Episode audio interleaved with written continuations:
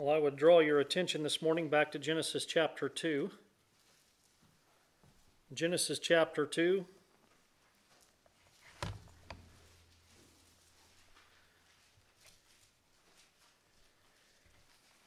We'll begin in verse 1 and we'll read down through verse 7.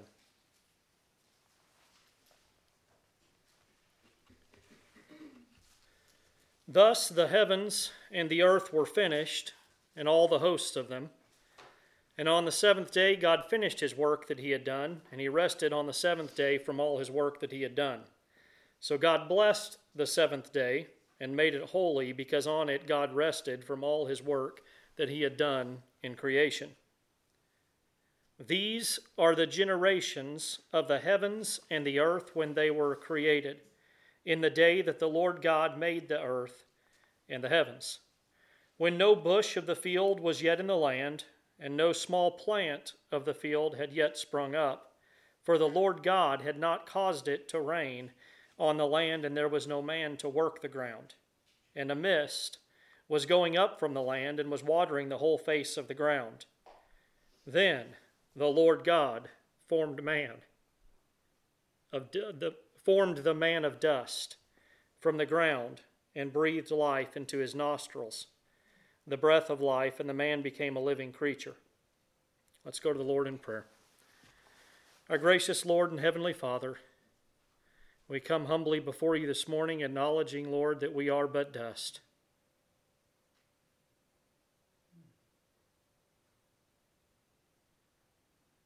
We are thankful that the Holy Spirit comes and breathes life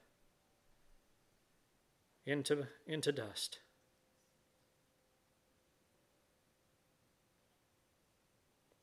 Lord, be with us as we know you have promised to be as we look into your word this morning. May we worship in spirit and truth, seeking to bring glory and honor to you. Lord, bless your word. Bless those who hear it. In your name we pray. Amen. Well, I want to ask you have you ever watched a master craftsman? You ever watched a master craftsman? I wish that I was a master craftsman. I remember back a, a long time ago, going back years and years, uh, we would go back to Missouri in our childhood. Either we were living in Missouri or living in South Carolina or Montana, and we would go back to Missouri. Uh, my grandmother on my mom's side would always take us to a place in Branson called Silver Dollar City. This is still a source of some pretty vivid memories for me. Uh, my kids can probably attest to that. Talk about it quite frequently. Uh, we lived away from our grandparents for a good portion of our childhood. Uh, and this was always something that my grandmother would do when we were back and spending time with them. Well, this place, Silver Dollar City, uh, it's a little bit different today than it was when I was growing back, growing up back in, in my childhood days. Um, I've taken my kids there so it can be part of their memories as well, but it has changed. Uh, it's much more about rides, it's much more about roller coasters and water rides now. But uh, as a child, there were fewer of those, and there were a lot more of the craftsman part. Uh, it's kind of like going back in time into the 1800s and the crafts and the, the uh, skilled workers that would do things back in that day. Um, and there's still some of that, thankfully, and I'm glad that my children have got to see part of that, but unfortunately now it's not as much as it once was. I guess it doesn't hold younger people's attention today the way it did back when I was a child. But it's something I remember well and probably always always will. Um, often, this one place in particular, this one shop in particular that particular that we would go to, probably could walk in and, and find my way there without the map. But you would find this, this person that would be sitting at a bench, and he would take this old dead piece of wood, and he would take out his tools, and he would shave and he would chisel away at that wood and he would take chunks of that wood off, and then all of a sudden, some amazing scene would just pop out of this piece of wood. Uh, always amazed me the skill of the craftsman. Whether it was a, a lamp or a, a mantle or other some, some other decorative piece, uh, this, this image would just appear. It might be an animal, it might be a, a mountain scene, or it may even be the face of a man.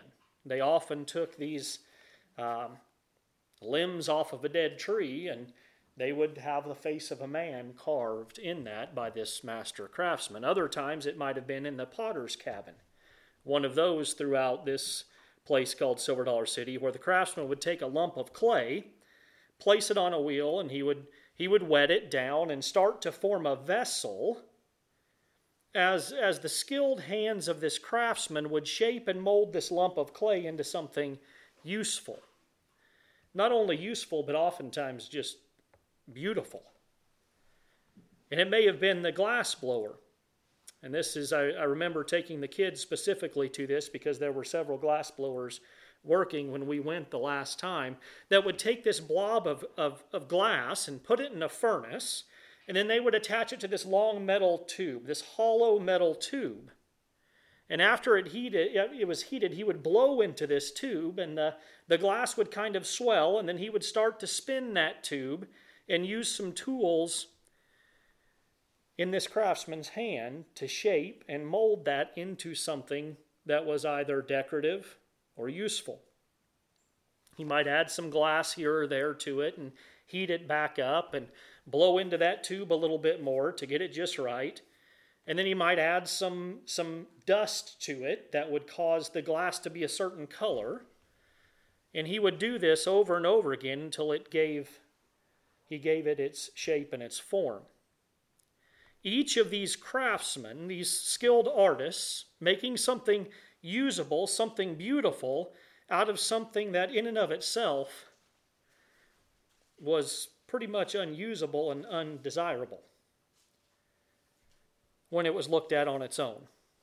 And this is truly a sight to behold. And if you all have not been to some place where they do this type of thing, I would encourage you to go it is fascinating to watch these master craftsmen uh, do their trade.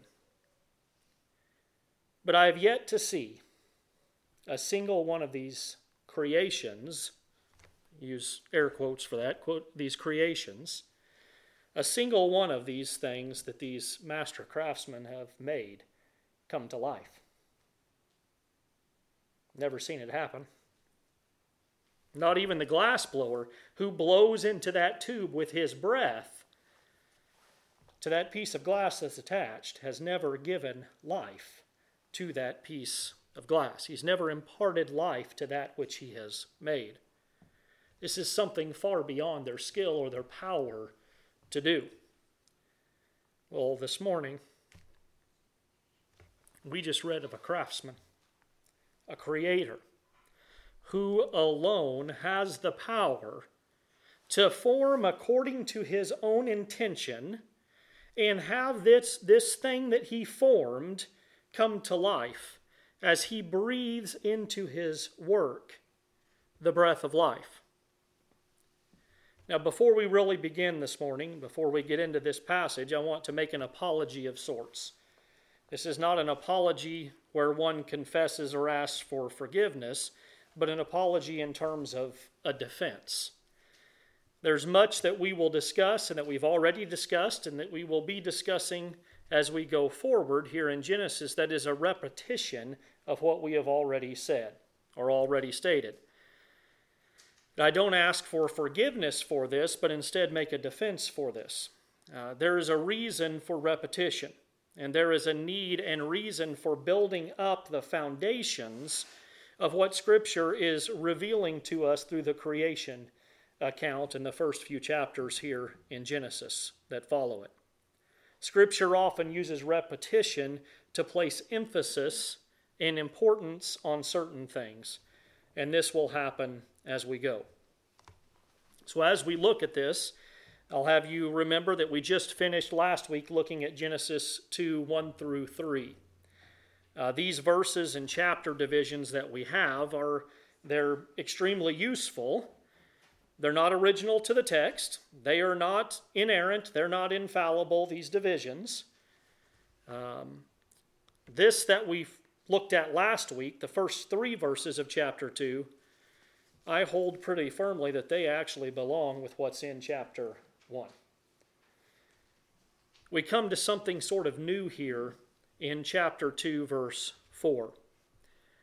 Genesis 2 4 reads, These are the generations of the heavens and the earth when they were created in the day the Lord God made the earth and made the heavens. The subject matter, starting with verse 4 here in chapter 2, through verse 24 begins here in verse 4 in these words These are the generations. The word generations is a word which means the history of, or a gene- genealogical record of successive generations, or an account of man and his descendants. It's one of the ways we can define major divisions within the book of Genesis. Within the scope of this book, there are 10 such divisions that start in this manner. If you have a study Bible, and I know some people don't bring study Bibles to, to church because they're rather large, but in a study Bible, if you look in the outline of Genesis, I know it's this way in the ESV, I know it's this way in MacArthur's Study Bible, and I believe it makes mention of it in the Reformation Study Bible. It will have these, it will either point to or it will actually have these as divisions in an outline of Genesis. These portions of this scripture that break down Genesis by these generations. Just to give you a brief over, overview, you don't need to turn to these. If you want to try and write them down, you can, but they're pretty easy to find uh, through various sources. But here in chapter 2, verse 4, where we have the genealogical record of the creation of man and woman, Adam and Eve, the record of man in the creation of the earth and the heavens, or the heavens and the earth. Then in Genesis 5:1, so that's the first. In Genesis 5:1, we have the second. This is the book of the generations of Adam. When God created man, he made him in the likeness of God. Then we have in Genesis 6 9, these are the generations. You see that rep- repetition there. These are the generations of Noah. Noah was a righteous man, blameless in his generation. Noah walked with God. And then in Genesis 10 1, these are the generations of the sons of Noah, Shem, Ham, and Japheth. Genesis 11:10. These are the generations of Shem. Generations excuse me, Genesis 11:27. Now these are the generations of Terah. Genesis 25:12. These are the generations of Ishmael, Abraham's son, whom Hagar the Egyptian, Sarah's servant, bore to Abraham. Genesis 25 19. These are the generations of Isaac, Abraham's son. Abraham fathered Isaac. Genesis 36 1. And then also in verse 9 of that chapter, these are the generations of Esau, that is Edom. And the last of which is Genesis 37 2. These are the generations of Jacob, Joseph being 17 years old, and then following. So this is a division within this, and this breaks down the book of Genesis. But here in Genesis 2 4, we have the start of a focused recounting of the creation of Adam and, Eve. And we didn't read to the portion of this chapter where Eve is created. But this is starting in chapter 2, verse 4, and going all the way through verse 24. I said before, and I'll explain in a little more detail what I meant before, when I made mention of this being a focusing in on the creation account. In Genesis 1 through Genesis 2 3, we have an overview, if you will, of creation, including the creation of Adam and Eve. It's an overview of that whole creation, not really specific in detail. But in Genesis 2 4, we have the start of that detail focusing in on one, really one particular aspect of that, of that whole creation. And there is a reason for this. This is God's revelation to man about God's purpose, God's plan, and, and the redemption that God will accomplish on behalf of man, which he created. So it's no wonder that he gives us here in this chapter a more detailed account of the creation of the creature which is made in his own image, and to whom he is revealing himself through his word given to Moses. Picture this as a great work of art. If you've ever, uh, uh, probably the best one that I know of is in Gettysburg. There's a museum in Gettysburg, and you go up into this museum, and there is this panorama, 360 degree panorama, that shows the whole Battle of Gettysburg, the multiple days of it. Think of this creation account in Genesis 1 1 through Genesis 2 3 as a panorama of the creation account. Then it's as if God zooms in on day six here into a particular aspect of day six where he creates Adam and Eve. These are the generations of all mankind, the root genealogy, if you will, of man, of the creature created in God's image. If you've ever seen what is now called infinite art, has anybody ever seen any of that? Something called infinite art? It's the kind of concept I'm referring to here where I, I liken this to God zooming in on that one portion of this panorama. Well, in infinite art, it, this, this new form of digital art has opened up some, some new capabilities. So, a digital artist will take and, and will draw a picture, sketch a picture on something like an iPad or a tablet or a, a um, they have these art screens that they make that attach to a computer, but you can draw on these with, with specialized pencils like an Apple pencil or something like that. But then you can zoom in on that. So there's this overall picture, and then a portion of that picture, you can actually go in and digitally zoom into that, and it opens up something more. There's art within art.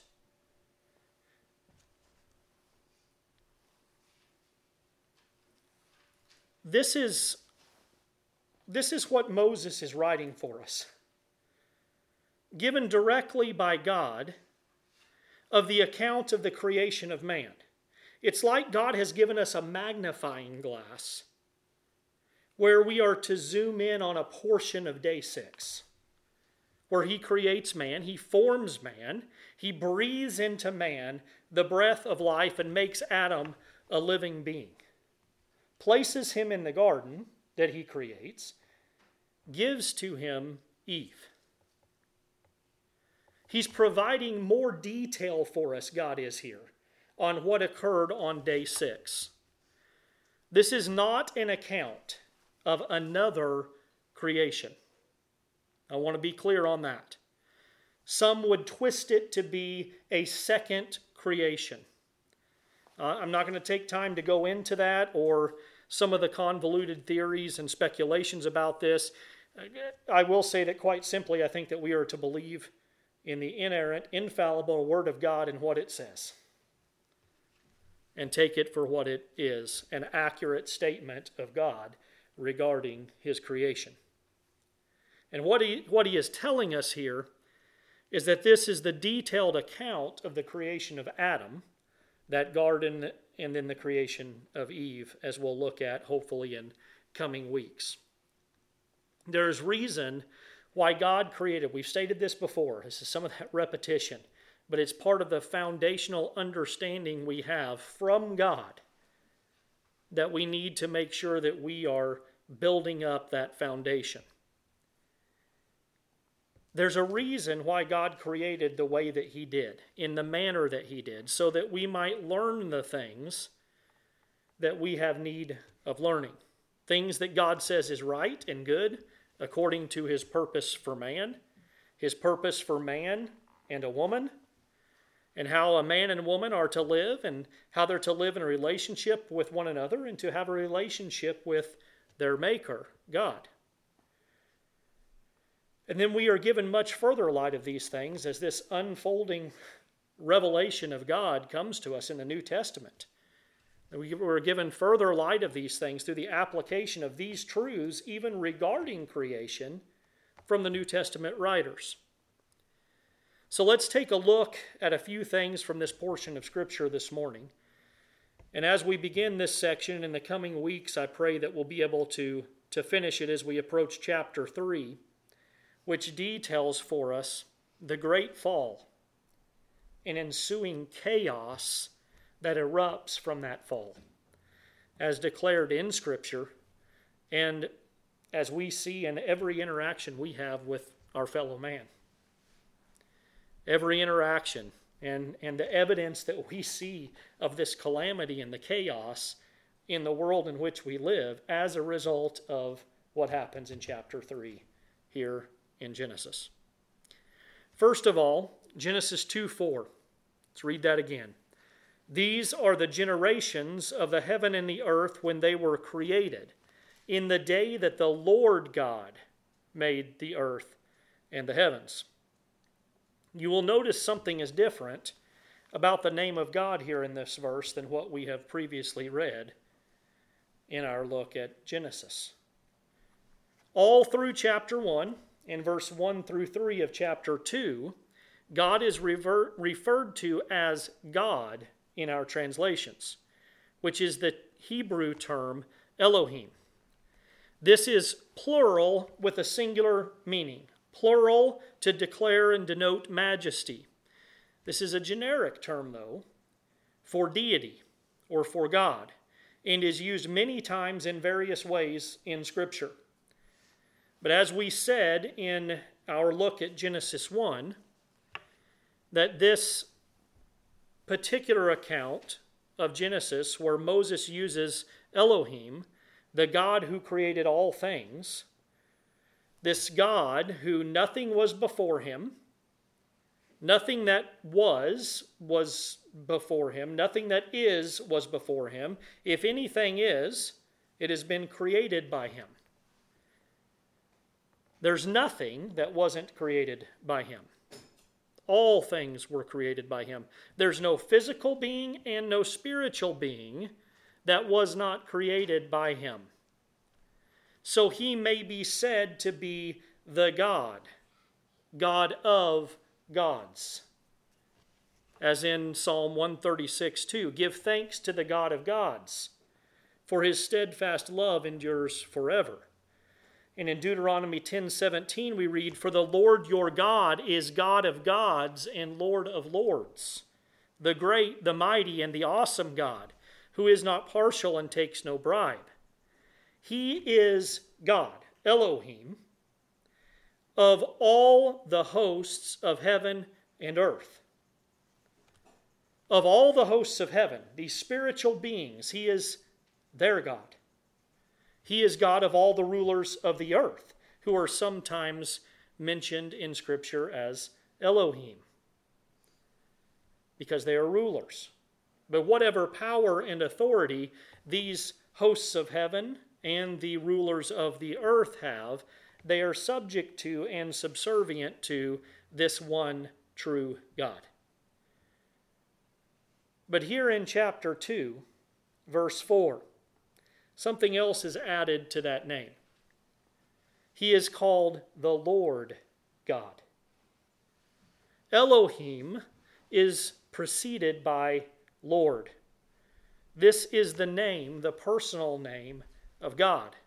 Jehovah, the I am, Yahweh, which distinguishes him from all other.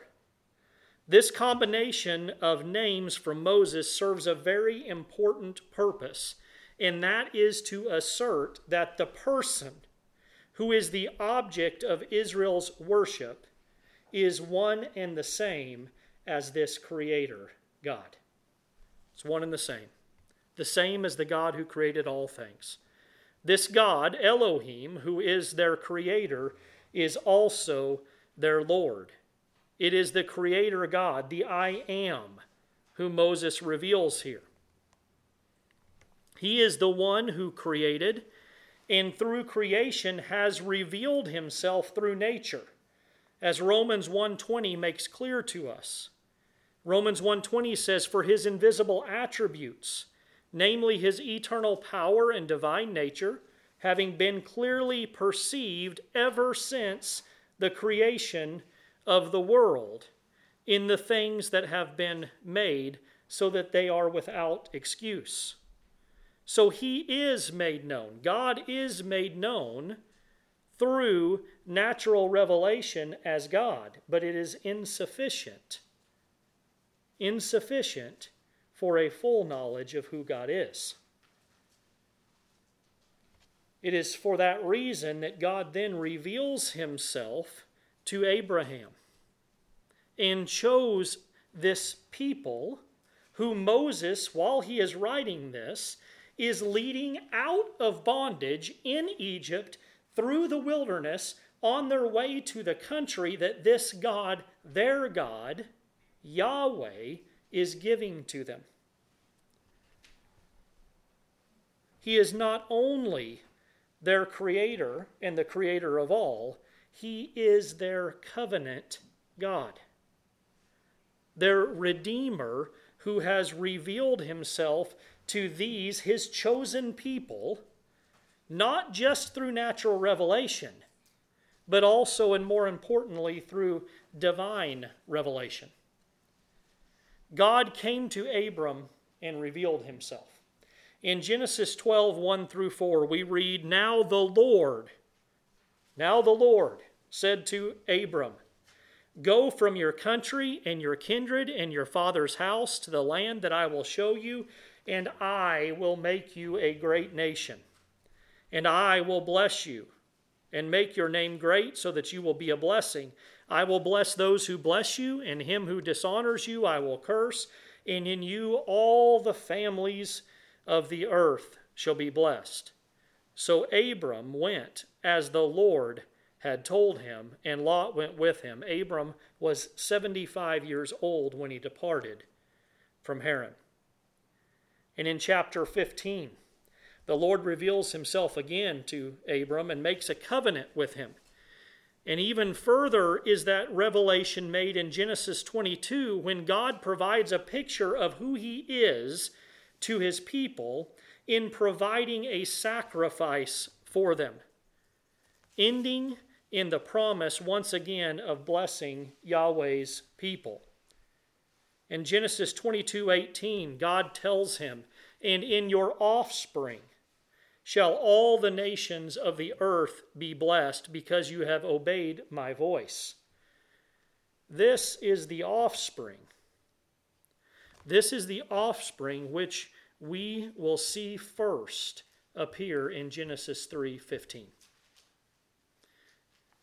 When God says, "I will put enmity between you and the woman, and between your offspring and her offspring, he, that's the seed, he will bruise your head, and you shall bruise his heel. God then further reveals himself through divine revelation to the writer of this book, Moses, from out of a burning bush. He speaks to Moses and reveals his name in Exodus 3 14 through 15. God said to Moses, I am who I am. And he said, Say this to the people of Israel I am has sent me to you. God also said to Moses, Say this to the people of Israel The Lord, the God of your fathers, the God of Abraham, the God of Isaac, and the God of Jacob, has sent me to you. This is my name forever. And thus I am to be remembered throughout all generations. And then in the verses we read earlier in our congregational reading from Exodus 6 1 through 8, turn back there with me. Exodus 6 1 through 8. I had Dad read this in the Legacy Standard version because of its uh, translation of Lord. Exodus 6, 1 through 8. But the Lord said to Moses, Now you shall see what I will do to Pharaoh, for with a strong hand he will send them out, and with a strong hand he will drive them out of his land. God spoke to Moses and said to him, I am the Lord. That's I am Yahweh. I appeared to Abraham, to Isaac, and to Jacob as God Almighty, but my but by my name, the Lord, I did not make myself known to them.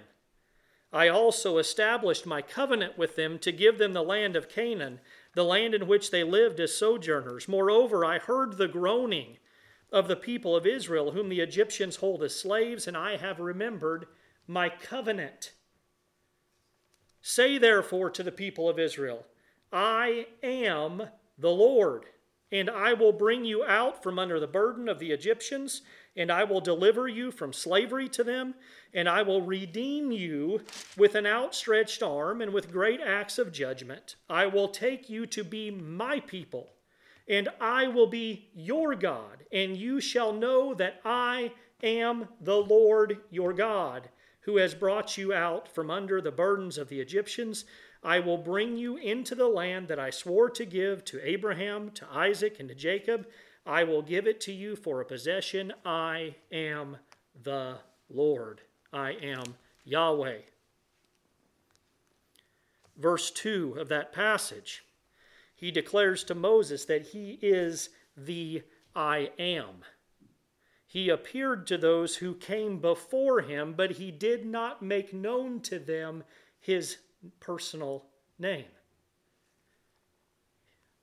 Yet he establishes his covenant with them.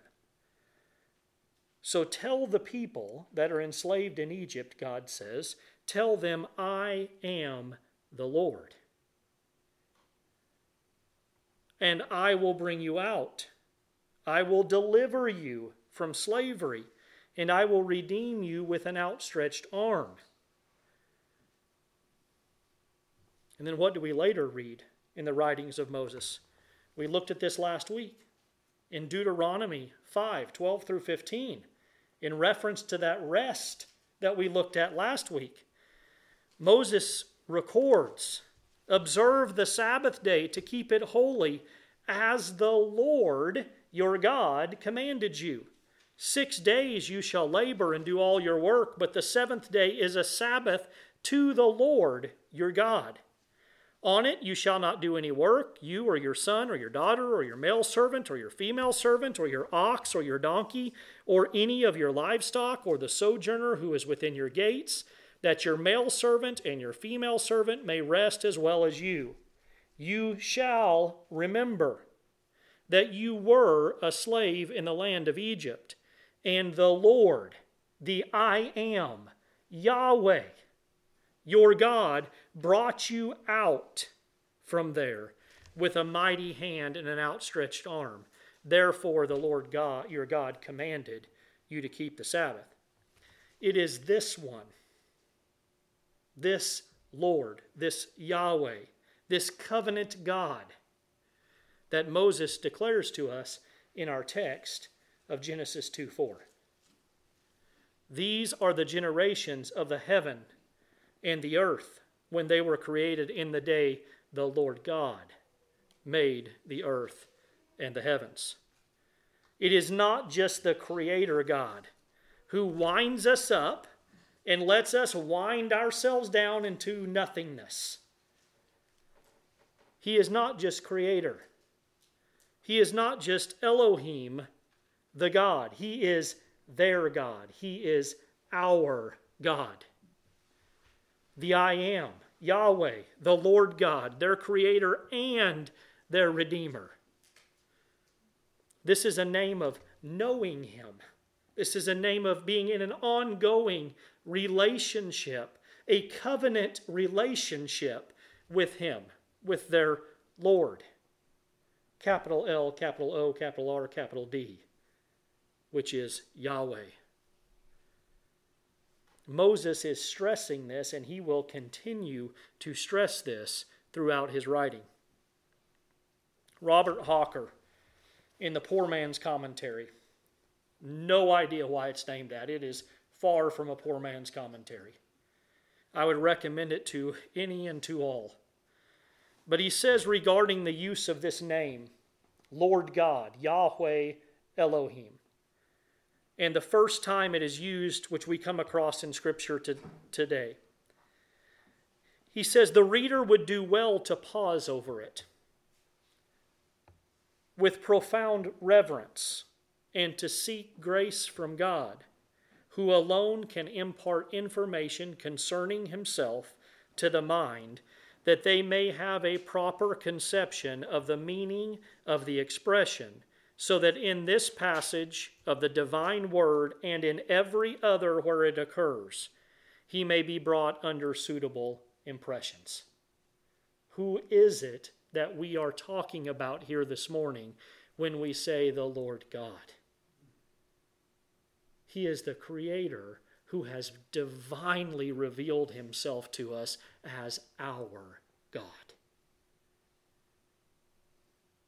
This name is the incommunicable name of Jehovah, His own personal name, denoting that He is the I am.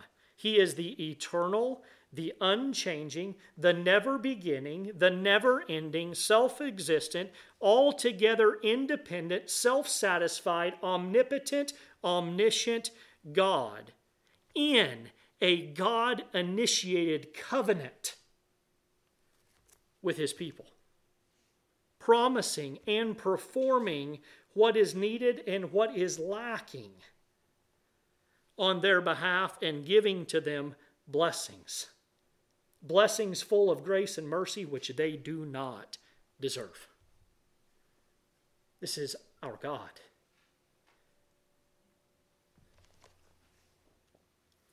For the sake of time,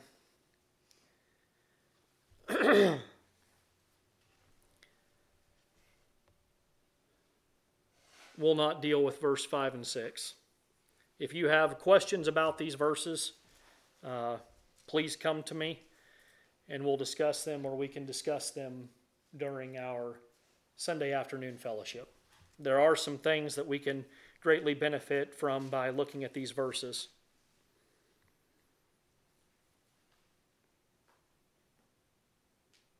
But the gist of what this passage is dealing with is not in relation to those verses, but in relation to what those verses lead up to. In Genesis 2 7, we read, Then the Lord God formed the man of dust from the ground and breathed into his nostrils the breath of life, and the man became a living creature. This Lord God, this Yahweh Elohim, formed the man of dust from the ground this great God, this master craftsman, formed the man of dust from dirt. Do you grasp what lowly materials we are made of? Dirt.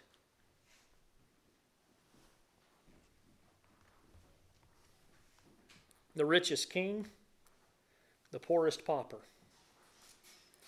the most well known and famous, the most unknown hermit, the mightiest of all warriors, and the weakest of all the lame are all but dust.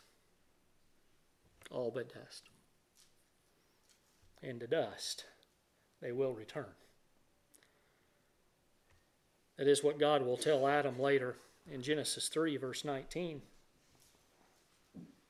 by the sweat of your face, after the fall, by the sweat of your face, you shall eat bread till you return to the ground. For out of it you are taken, for you are dust, and to dust you shall return. Calvin says that lest man become swelled with pride at his being created in the image of God, their first origin is placed immediately before them. For Moses relates that man had been, in the beginning, dust of the earth. And Calvin then says, Let foolish men now go and boast of the excellency of their nature. They're but dust.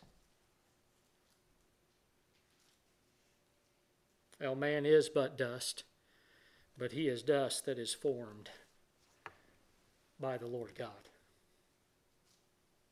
This word formed has the idea that this act of creation of man was by careful design, it was by intense intent. The same word was used in Genesis 6 5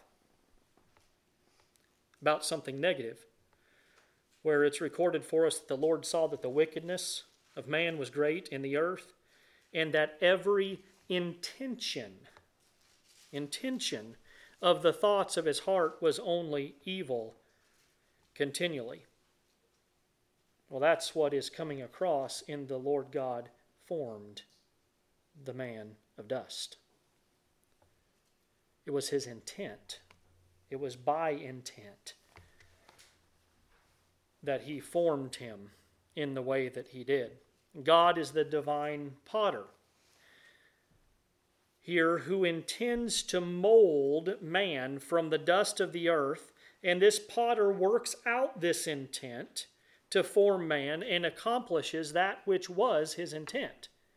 We said, I think it was last week, that there is nothing that God intended to do in creation that he could not and did not accomplish. We have that in the case of man. Man is no mere afterthought to creation. This is not what God has purposed and given to Moses to record.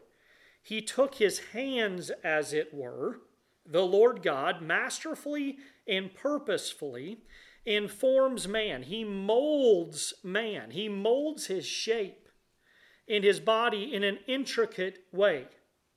Each layer of flesh forming from the dust of the earth, the bones, the blood vessels, the tissue, the organs, all laid out in their respective places and fastened together bone together with bone and sinew and skin covering them and binding them together to make a body. Nothing haphazard, nothing that is unneeded, yet nothing left out. Fearfully and wonderfully made or formed, constructed, the work of the master molder. But this body is yet without life. It is not animated, it is not living or moving. Then the Lord God, as it were, stoops down to that form of man that he had just made and molded. And he breathed into his nostrils the breath of life. And the man of dust became a living being. God gives man life. The Spirit, the breath of God, moves upon him and quickens that dust that was formed, and this man, Adam, is made alive. Miraculous. We see the effects of it in every person that we see moving, but we don't understand it. Our minds don't have the ability to grasp the miracle that takes place in the giving of life. We must remain content to see it as somewhat of a mystery. Somewhat of a mystery. It's miraculous, no different than creation itself, out of nothing. Science cannot and will never be able to explain it. It is miraculous. The attempts at explaining it have led to utter futility and are largely in direct contempt and disregard for what our text says. Man was formed by God, not by chance. Chance holds no power. R.C. Sproul on the 14th of December died six years ago. And one thing I will never forget him saying was chance is a no thing. It's nothing. It holds no power. It has no substance. It can't affect anything. It's a nothing. It's not by evolution that man has been made. Man came from dust, not from a process of evolving from a blob into an ape and finally into a man. Man doesn't return to an ape, man returns to what? Dust. God formed man, and God breathed life into man.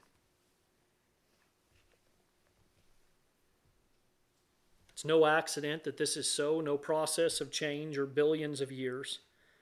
The Lord God chose to make the crowning display of his creative power from the lowliest of materials and bring it to life so that the power and the glory should echo back to him throughout all eternity. He took that which was nothing, dirt, made a clay pot, an earthen vessel, and then he breathed life into it. Show me a single solitary master craftsman anywhere in the world in any time who can do such a thing. You'll never find it. It's God alone who can do this. He gets the glory and all the honor and all the praise. For the Lord God alone is worthy of praise.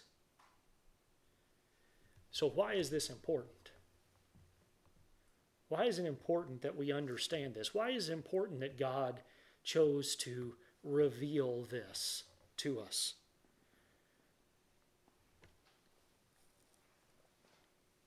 Why is it given to us in Scripture?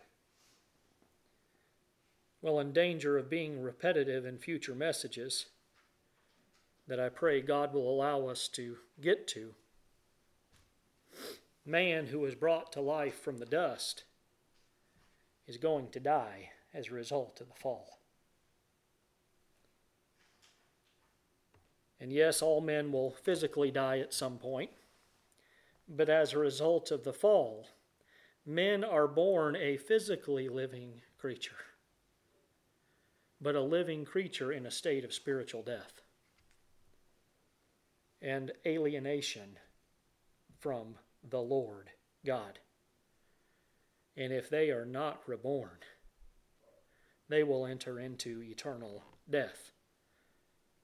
This is exactly what Jesus was saying in John 3. This is exactly it. Look with me in John 3.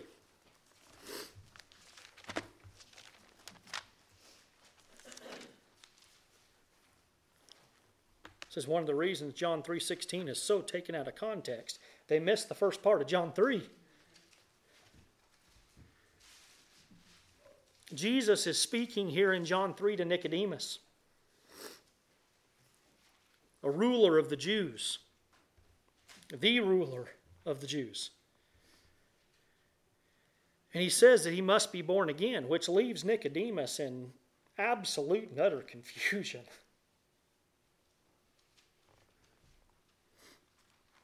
He didn't see himself as a dead sinner. He was a ruler of the Jews. He was an Israelite of the Israelites. He didn't think he was outside the kingdom of God. Which causes Jesus to tell Nicodemus in John 3 5 through 8. Jesus answered, Truly, truly, I say to you, unless one is born of water and the Spirit, he cannot enter the kingdom of God. That which is born of the flesh is flesh, and that which is born of the Spirit is spirit. Do not marvel that I said to you, You must be born again. The wind blows where it wishes, and you hear its sound, but you do not know where it comes from or where it goes.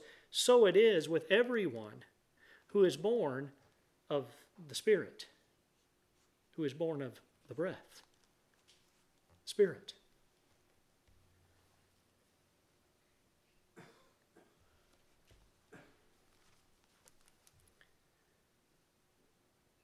Do you see the connection here? The Spirit of God must come again and breathe into the dead body of dust the breath of life. If this doesn't happen, if this does not happen, we are all just dead men walking. Our first birth, because of Adam's sin, left us just as Adam was, a man of dust, in need of the Spirit to work and make us a living creature. What was Christ Jesus alluding to when he was speaking? Said this a long time ago. I for for years didn't didn't get what he was referring to here in this passage in John 3. What was he alluding to when he was speaking to Nicodemus? He was alluding to Ezekiel 36.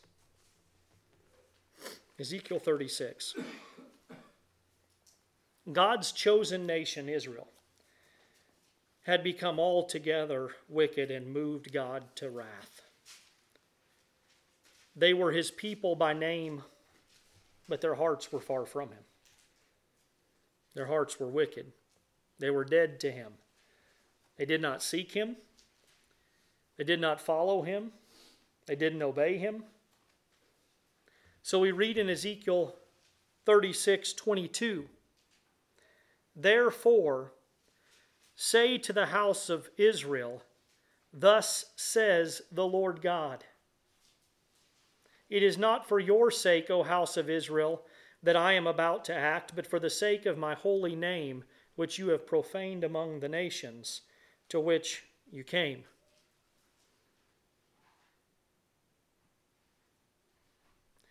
Thus says the Lord God, thus says Yahweh, the covenant God, the I am.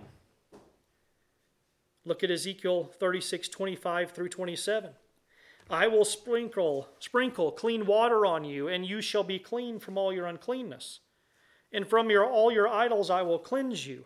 And I will give you a new heart and a new spirit I will put within you. And I will remove the heart of stone from your flesh and give you a heart of flesh, and I will put my spirit within you.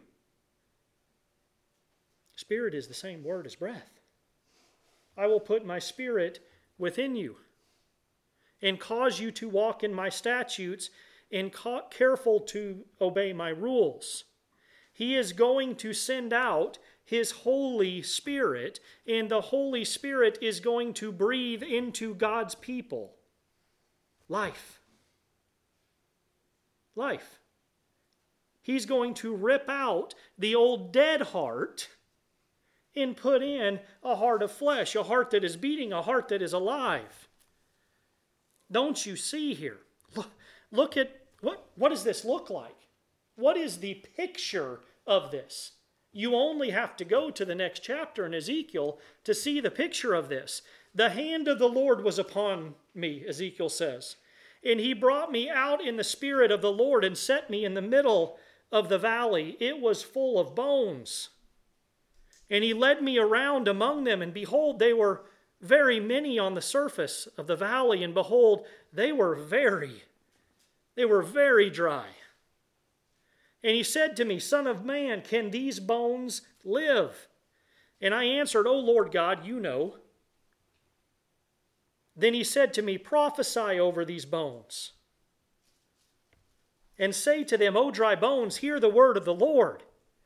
Thus says the Lord God to these bones Behold, I will cause breath to enter you. And you shall what? Live. And I will lay sinews upon you. And you and will cause flesh to come upon you and cover you with skin and put breath in you, and you shall live and you shall know that I am the Lord. I am Yahweh. So I prophesied as I was commanded, and as I prophesied, there was a sound, and behold, a rattling, and the bones came together, bone to its bone. And I looked, And behold, there were sinews on them, and flesh had co- come upon them, and skin had covered them, but there was no breath in them. There was no life in them, no breath in them. Then he said to me, Prophesy to the breath. Prophesy, Son of Man, and say to the breath, Thus says the Lord God, Come from the four winds, O breath, and breathe on these slain that they these slain that they may live. So I prophesied as he commanded, and the breath came into them, and they lived, and stood on their feet, an exceedingly great army. Then he said to me, Son of man, these bones are the whole house of Israel. Behold, they say, Our bones are dried up. Our hope is lost. We are indeed cut off. We're nothing but dust, scattered dust. Therefore prophesy and say to them, Thus says the Lord God, thus says Yahweh, their covenant God, their Redeemer. Behold, I will open your graves and will raise you from your graves, O my people, and I will bring you into the land of Israel, and you shall know that I am Yahweh. I am the Lord. When I open your graves and raise you from your graves, O my people, born again, given life, the Spirit moving and breathing into them life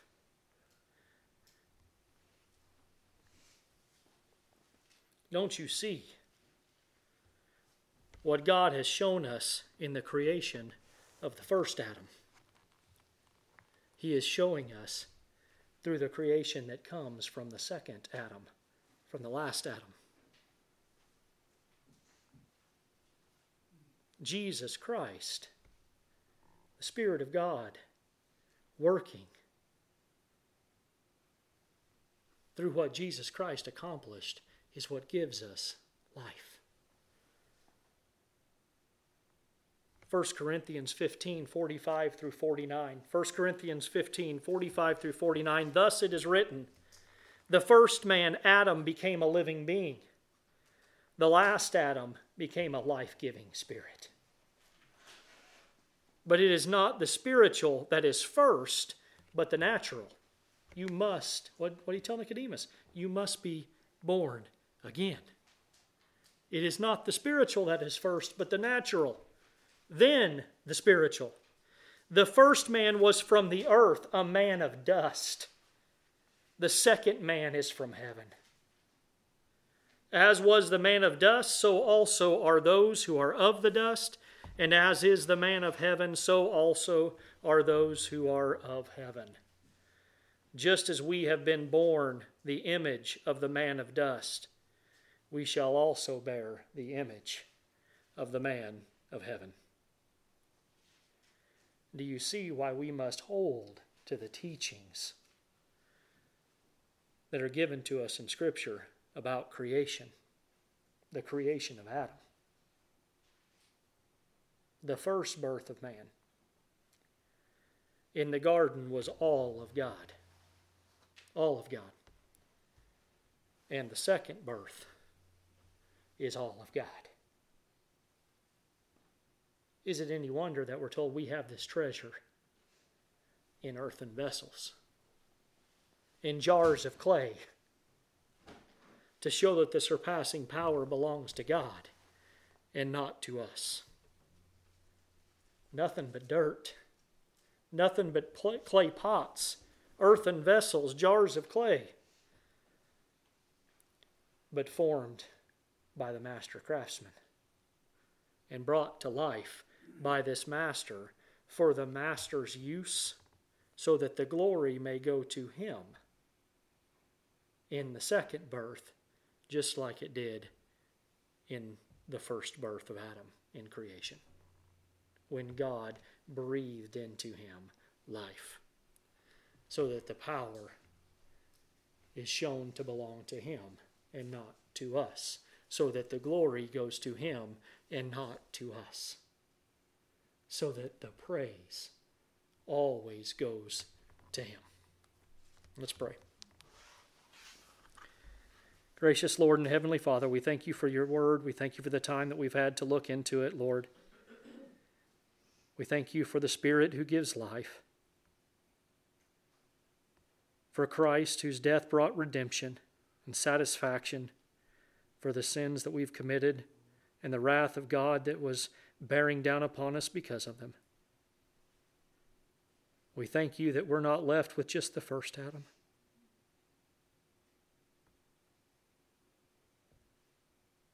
But that we might have life in the second.